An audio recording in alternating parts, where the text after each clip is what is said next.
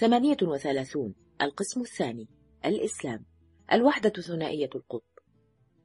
قبول المسيح ورفضه يؤثر الدين في العالم فقط عندما يصبح هو نفسه دنيويا بمعنى أن يصبح معنيا بالسياسة في معناها الواسع ومن هذه الناحية يعتبر الإسلام مسيحية أعيد تكييفها تجاه العالم هذا التعريف يكشف لنا عن التشابه وعن الاختلاف بين الدينين يشتمل الإسلام على عنصر يهودي واحد ولكنه يشتمل أيضا على عناصر كثيرة غير يهودية وفي تصنيف هيجل للأديان، اعتبر الإسلام استمرارا اليهودية وهذه الفكرة عن الإسلام تنبع من وجهة نظر مسيحية وذهب شبينغلر إلى رأي يشبه هذا عندما قال إن كتاب أيوب كتابة إسلامية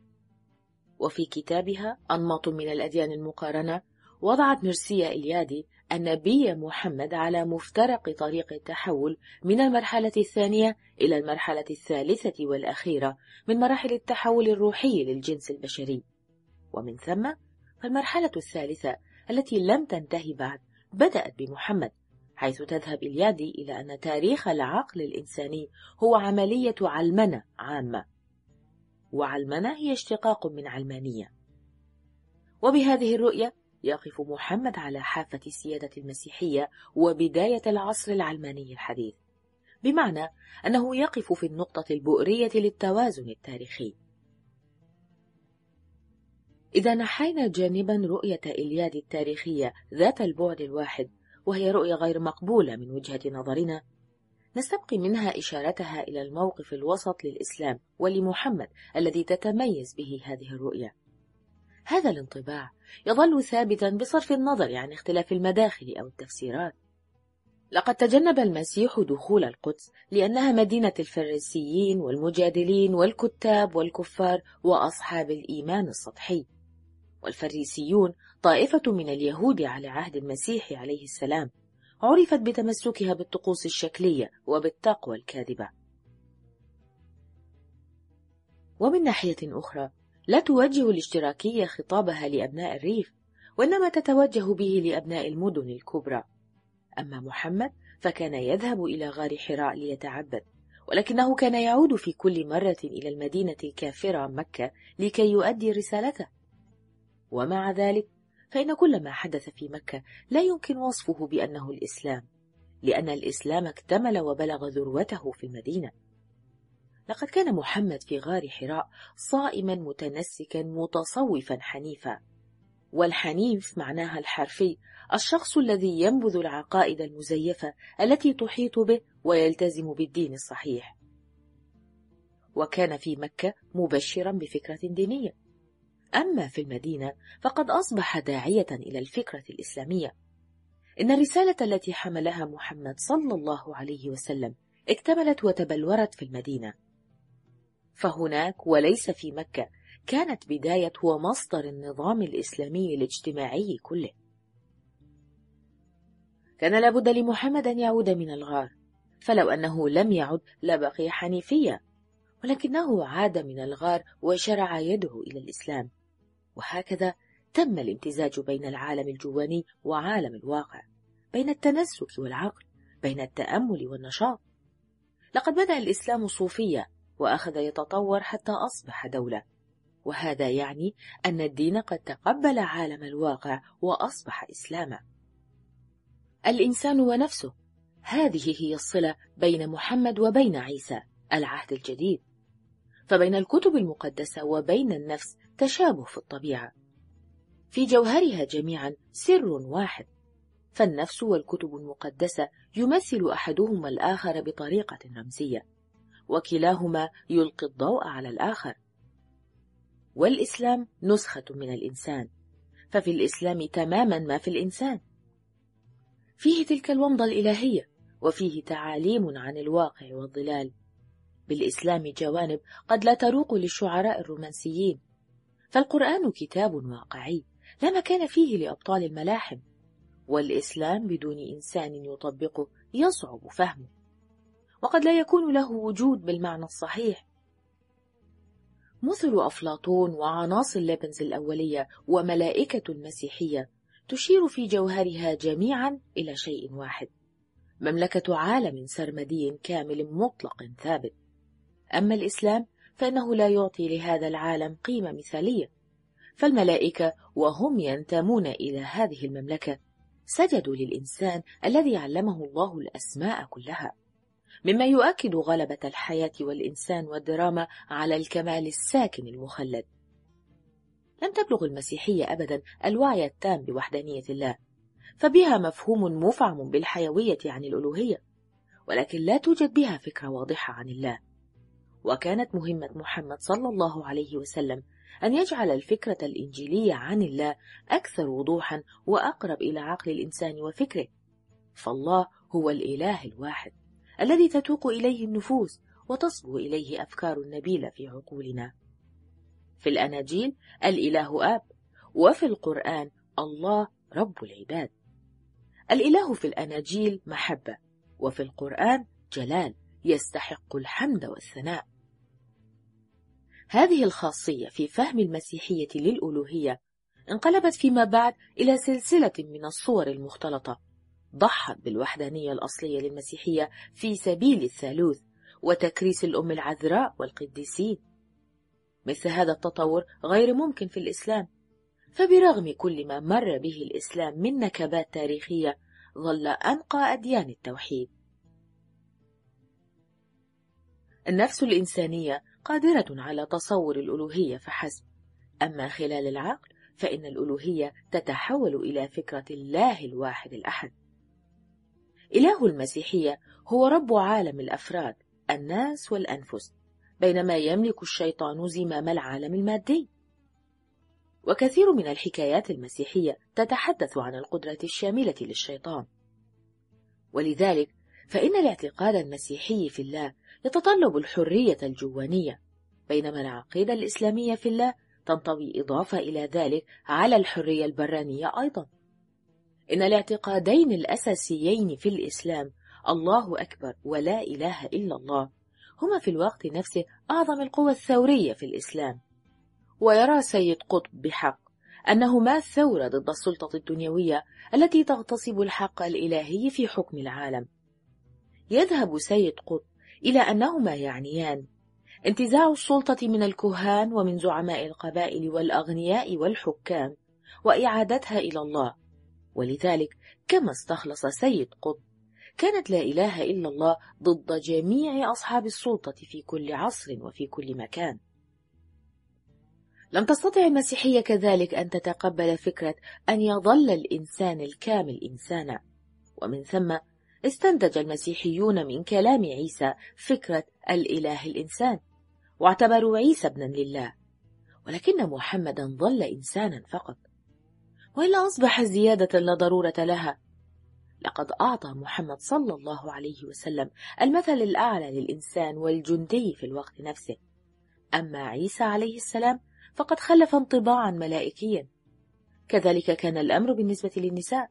فقد احتفظ القرآن بوظائفهن الطبيعية كزوجات وأمهات على عكس صورة مارتا ومريم في الأناجيل ملحوظة مارتا وماري أختان قرويتان وأخوهما يسمى إليعازر تذكر الأناجيل أنه الشخص الذي أحياه المسيح بعد موته كمعجزة من معجزاته وكانت المرأتان من أتباع المسيح ومحبيه وتحكي قصتهما الأناجيل بشيء من التفاصيل ولذلك فإن الهجوم المسيحي على طبيعة محمد الإنسانية الخالصة أكثر مما يجب هو هجوم ناتج في الواقع عن سوء فهم فالقرآن نفسه يؤكد أن محمدا ليس إلا إنسانا قل سبحان ربي هل كنت إلا بشرا رسولا سورة الإسراء قل إنما أنا بشر مثلكم يوحى إلي أنما إلهكم إله واحد سورة الكهف وكشف عن الاتهامات التي ستوجه إليه في المستقبل حيث قال وقالوا ما لهذا الرسول يأكل الطعام ويمشي في الأسواق إن مجرد المقارنة بين قاموس المفردات المستخدمة في الأناجيل والتي وردت في القرآن يؤدي بنا إلى العديد من الاستنتاجات الواضحة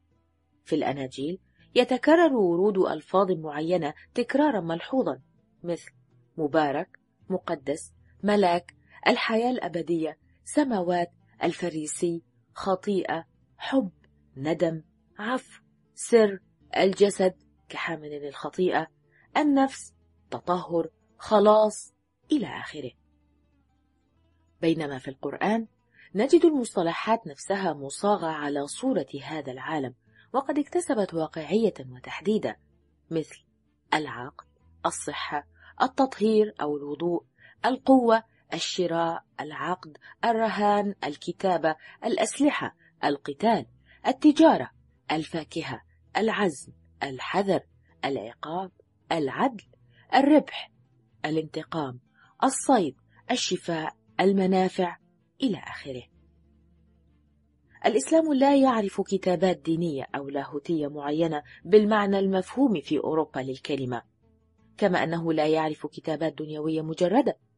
فكل مفكر إسلامي هو عالم دين كما أن كل حركة إسلامية صحيحة هي حركة سياسية ويمكن استخلاص نتائج مماثلة من المقارنة بين المسجد والكنيسة فالمسجد مكان للناس أما الكنيسة فهي معبد الرب في المسجد يسود جو من العقلانية وفي الكنيسة جو من الصوفية المسجد بؤرة نشاط دائم وقريب من السوق في قلب المناطق المعمورة بالسكان أما الكنيسة فتبدو أقل التحاما ببيئتها كان سان برنارد يطلب أن تبنى الكنائس والأديرة بعيدا عن المدينة بقدر الإمكان يميل التصميم المعماري للكنيسة إلى الصمت والظلام والارتفاع إشارة إلى عالم آخر عندما يدخل الناس كاتدرائية قوطية يتركون خارجها كل اهتمام بالدنيا كأنهم داخلون إلى عالم آخر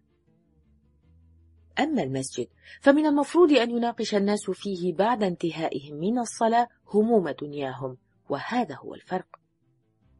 قارن عصمة البابا في المسيحية بعصمة الإجماع في الفقه الإسلامي لا تجتمع أمتي على خطأ كما في الحديث المنسوب إلى رسول الله محمد صلى الله عليه وسلم يتوجه العهد الجديد إلى الإنسان ويتوجه القرآن إلى الناس وهكذا ينبثق مبدأ الناس الكل الجماعة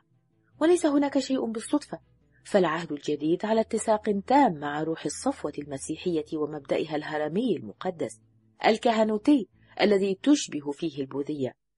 أما الإسلام فيتضمن دلالات دنيوية معينة ويشير إلى الناس كتعبير عن العقل العام رفيع الشأن إن الإسلام لا يعترف بالصفوة رهبانا كانوا أو قديسين ولا يوجد فيه برنامجان واحد للمختارين وآخر للناس العاديين ولكنه إعلان لمبدأ ديمقراطي ملحوظة أخفق اقتراح بإدخال نظام الإدارة الجماعية بدلا من المنصب البابوي المتفرد بالسلطة يتميز كل من العهد الجديد والقرآن عن العهد القديم بإعلانهما مبدأ الجماعة الروحية لكن بينما يظل العهد الجديد قاطعا في هذه الناحية لا يتجاوزها نجد الإسلام يعترف بالأمم وهو نفسه يصبح بعدا جديدا فوقها جميعا أمة الإسلام وهي وحدة كبرى تتجاوز التجمعات كلها لتضم كل المسلمين في كل مكان بسم الله الرحمن الرحيم يا أيها الناس إنا خلقناكم من ذكر وأنثى وجعلناكم شعوبا وقبائل لتعارفوا وفضلا عن ذلك يؤكد الإسلام القرابة ورابطة الدم التي ينسب إلى المسيح أنه رفضها رفضا قاطعا بسم الله الرحمن الرحيم يا أيها الناس اتقوا ربكم الذي خلقكم من نفس واحدة وخلق منها زوجها وبث منها رجالا كثيرا ونساء واتقوا الله الذي تساءلون به والأرحام إنه كان عليكم رقيبا سورة النساء وآية إنما المؤمنون إخوة فأصلحوا بين أخويكم سورة الحجرات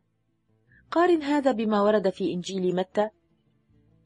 وسأله أحدهم قائلا أرى أمك وأخاك يقفان لا يكلمانك فأجابه قائلا له من هي أمي ومن هم إخوتي ثم مد يده مشيرا إلى تلاميذه وقال انظر هؤلاء امي واخوتي لعل النظر في الظروف التي احاطت بظهور الاسلام تساعدنا على فهم الاسلام فهما افضل باعتباره دعوه للتوحيد بين العقيده والسياسه كان العرب قوما ممتلئين بالنشاط والحيويه وكانت لديهم تقاليد تجاريه تتسم بالعناء والمشقه كما كانت لديهم تقاليد دينيه ميتافيزيقيه ولم تكن كعبتهم مركزا دينيا فقط إنما مركزا تجاريا أيضا على مدى القرون لم تكن الظروف الطبيعية المحيطة بهم لتسمح لهم بتجاهل أهمية العامل الاقتصادي في الحياة فلم تكن بلاد العرب مثل مدينة الجليل الخصبة مهد المسيحية حيث يستطيع الإنسان أن يعول نفسه بقليل من الجهد وإنما كانت الحياة في بلاد العرب شاقة لا يمكن كفالتها إلا بالجهد والعناء كان عليهم أن يتحملوا مشقة الرحلات الطويلة لقوافل الجمال أو العمل المضني لزراعة قدم واحد من الأرض أو الحصول على جالون واحد من الماء وفي الوقت نفسه كانت حياة الصحراء تثير وتدعم مشاعر دينية قوية وعميقة في نفوسهم وتحت التأثير الدائم لهاتين الحقيقتين المتعارضتين تشكلت عبقرية العرب وغريزتهم وهيأتهم لاستقبال قدرهم ألا وهو الإسلام الذي جمع في تعاليمه بين السماء والأرض تستطيع الأناجيل أن تقول عش كما تحيا الزنابق في الحقول ولكن القرآن يحث الناس على الكدح والسعي وراء العيش فيقول وجعلنا النهار معاشا ويذكرهم بنعمة النهار المضيء الذي يسهل السعي فيقول الله الذي جعل لكم الليل لتسكنوا فيه والنهار مبصرا إن الله لذو فضل على الناس ولكن أكثر الناس لا يشكرون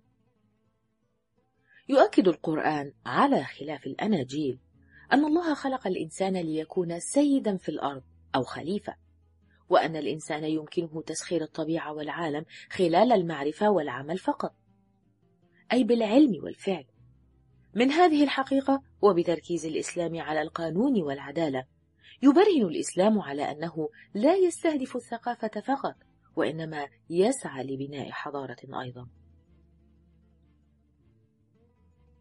قارن ما جاء من إنجيل متى مثلا حيث يقول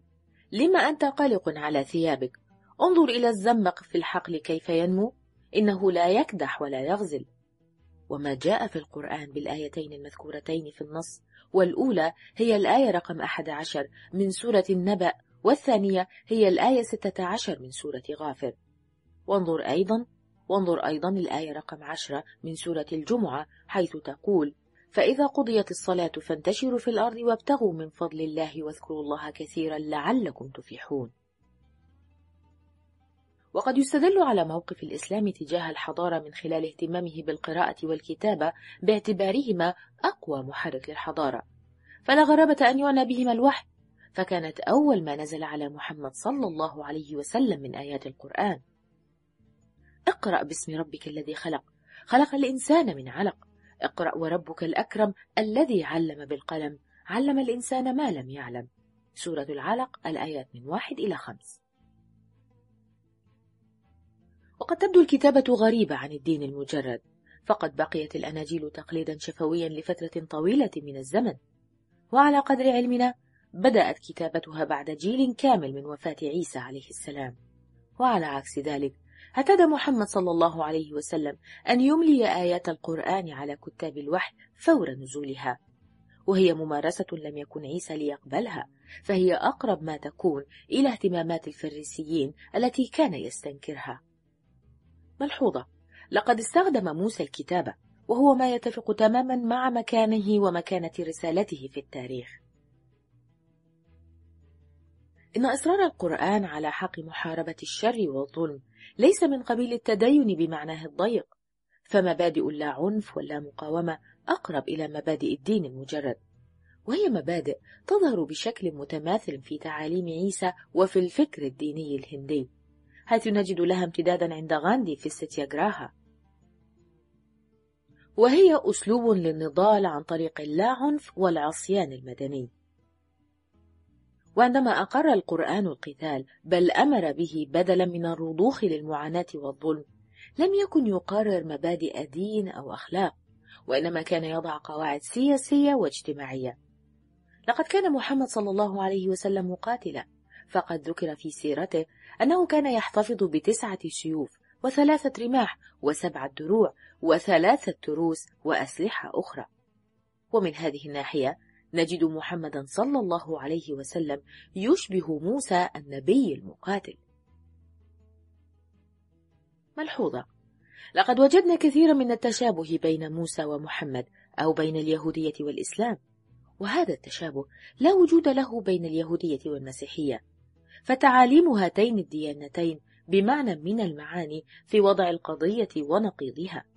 ولعل هذا يفسر لنا ظاهرة العداء للسامية التي سادت في أكثر الدول المسيحية وهو شعور لا وجود له على الإطلاق بين الشعوب الإسلامية كان لتحريم الخمر في الإسلام بالدرجة الأولى صفة اجتماعية فالخمر شهر اجتماعي وليس في الدين المجرد شيء ضد الخمر بل إن بعض الأديان استخدمت الكحول كعامل صناعي يساعد على استحضار النشوة شأنه في ذلك شأن الإظلام في الكاتدرائيات ورائحة البخور العاطرة فكلها وسائل تؤدي إلى هذا النوع من الخدر المطلوب ولا يرى المسيحيون خطأ في أن يتحول الخمر رمزيا إلى دم المسيح خلال القربان المقدس فلا نجد في المسيحية تحريما للخمر كما حرمها الإسلام واعتبرها من الكبائر ذلك لأن الإسلام عندما حرم الخمر سلك مسلك العلم لا مسلك الدين المجرد لقد انشطرت وحدة الإسلام على يد أناس قصروا الإسلام على جانبه الديني المجرد فأهدروا وحدته وهي خاصيته التي يتفرد بها عن سائر الأديان لقد اختزلوا الإسلام إلى دين مجرد أو إلى صوفية فتدهورت أحوال المسلمين ذلك لأن المسلمين عندما يضعف نشاطهم وعندما يهملون دورهم في هذا العالم ويتوقفون عن التفاعل معه تصبح الدولة الإسلامية كأي دولة أخرى ويصبح تأثير الجانب الديني في الإسلام كتأثير أي دين آخر وتصبح الدولة قوة عريانة لا تخدم إلا نفسها في حين يبدأ الدين الخامل يجر المجتمع نحو السلبية والتخلف ويشكل الملوك والأمراء والعلماء الملحدون ورجال الكهنوت وفرق الدراويش والصوفية والشعراء السكارى يشكلون جميعا الوجه الخارجي للانشطار الداخلي الذي أصاب الإسلام وهنا نعود إلى المعادلة المسيحية أعط ما لقيصر لقيصر وما لله لله إن الفلسفة الصوفية والمذاهب الباطنية تمثل على وجه اليقين نمطا من أكثر الأنماط انحرافا ولذلك يمكن أن نطلق عليها نصرنة الإسلام إنها انتكاس بالإسلام من رسالة محمد صلى الله عليه وسلم إلى عيسى عليه السلام. ملحوظة: نقول هذا الكلام وفي ذهننا الممارسات الخاطئة لبعض فرق الدراويش التي انتهت بهم إلى سلبية وانسحاب من الحياة النشطة. ولكن إذا كان الحديث عن التدين العميق فإننا نقول إن كل مسلم ملتزم هو صوفي بمعنى من المعاني وأن محمدا صلى الله عليه وسلم كان في مقدمة الجميع وهناك خطر التمادي في الاتجاه الآخر وأعني مادية الإسلام ولكن الانطباع العام السائد أن مادية الإسلام أو مجموع العناصر الطبيعية والاجتماعية المتضمنة في صلبه تحصن العالم الإسلامي ضد الأفكار المادية المتطرفة التي تصدر دائما من أوروبا لقد كانت المسيحية في روسيا ما قبل الثورة تلعب دورا أشبه بدور كيشوت فلم تستطع الصمود أمام زحف واقعية الأفكار اليسارية أو الشيوعية ولذلك فإن عدم وجود الثورة الشيوعية أو إخفاقها في الدول الإسلامية ليس من قبيل المصادفة فالإسلام لا يحتاج إلى ماركس لأن فيه ماركسيته الخاصة به إذا صح هذا التعبير لقد احتوى القرآن واقعية التوراة بينما جاءت الماركسية في أوروبا كتعويض عن العنصر اليهودي الذي طرحته الكاثوليكية والأرثوذكسية جانبا بشكل تام ملحوظة توجد نقاط مشتركة بين التوراة والقرآن في تلك الآيات التي تدمغ أصحاب السلطة والثروة فالقرآن يفضح القادة المتكبرين قال الملأ الذين استكبروا من قومه للذين استضعفوا لمن آمن منهم أتعلمون أن صالحا مرسل من ربه؟ قال الذين استكبروا إنا بالذي آمنتم به كافرون الأعراف الآيتان 75 و 76 ويدمغ الأرستقراطية الطاغية بقوله وكذلك جعلنا في كل قرية أكابر مجرميها ليمكروا فيها وما يمكرون إلا بأنفسهم وما يشعرون الأنعام الآية 123 ويعرض بالزعماء الملحدين فيقول فقال الملأ الذين كفروا من قومه ما نراك إلا بشرا مثلنا وما نراك اتبعك إلا الذين هم أراذلنا بادي الرأي وما نرى لكم علينا من فضل بل نظنكم كاذبين سورة هود الآية 27 كما يعرض بالمترفين من أصحاب الثراء الفاحش فيقول وما أرسلنا في قرية من نذير إلا قال مترفوها إنا بما أرسلتم به كافرون سورة سبأ الآية 34 وهذا كله بطبيعة الحال تعبير عن التزام بموقف تجاه المجتمع وهو خاصية في الإسلام تشارك فيها اليهودية بقدر ولقد برهنت البروتستانتية لما اشتملت عليه من عقلانية أنها أكثر مقاومة لهذا التحدي الثوري ومن هذه الناحية تعتبر المسيحية البروتستانتية أقرب إلى الإسلام من الكاثوليكية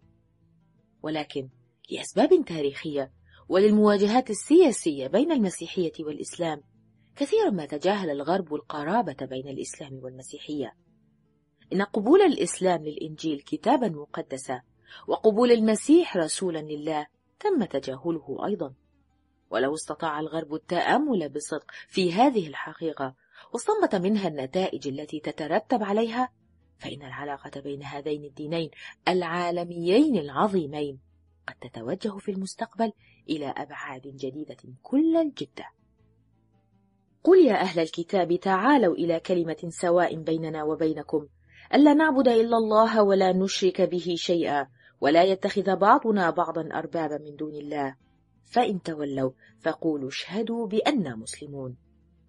سورة آل عمران الآية 64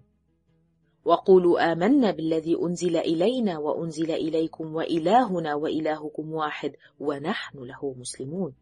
سورة العنكبوت الآية 46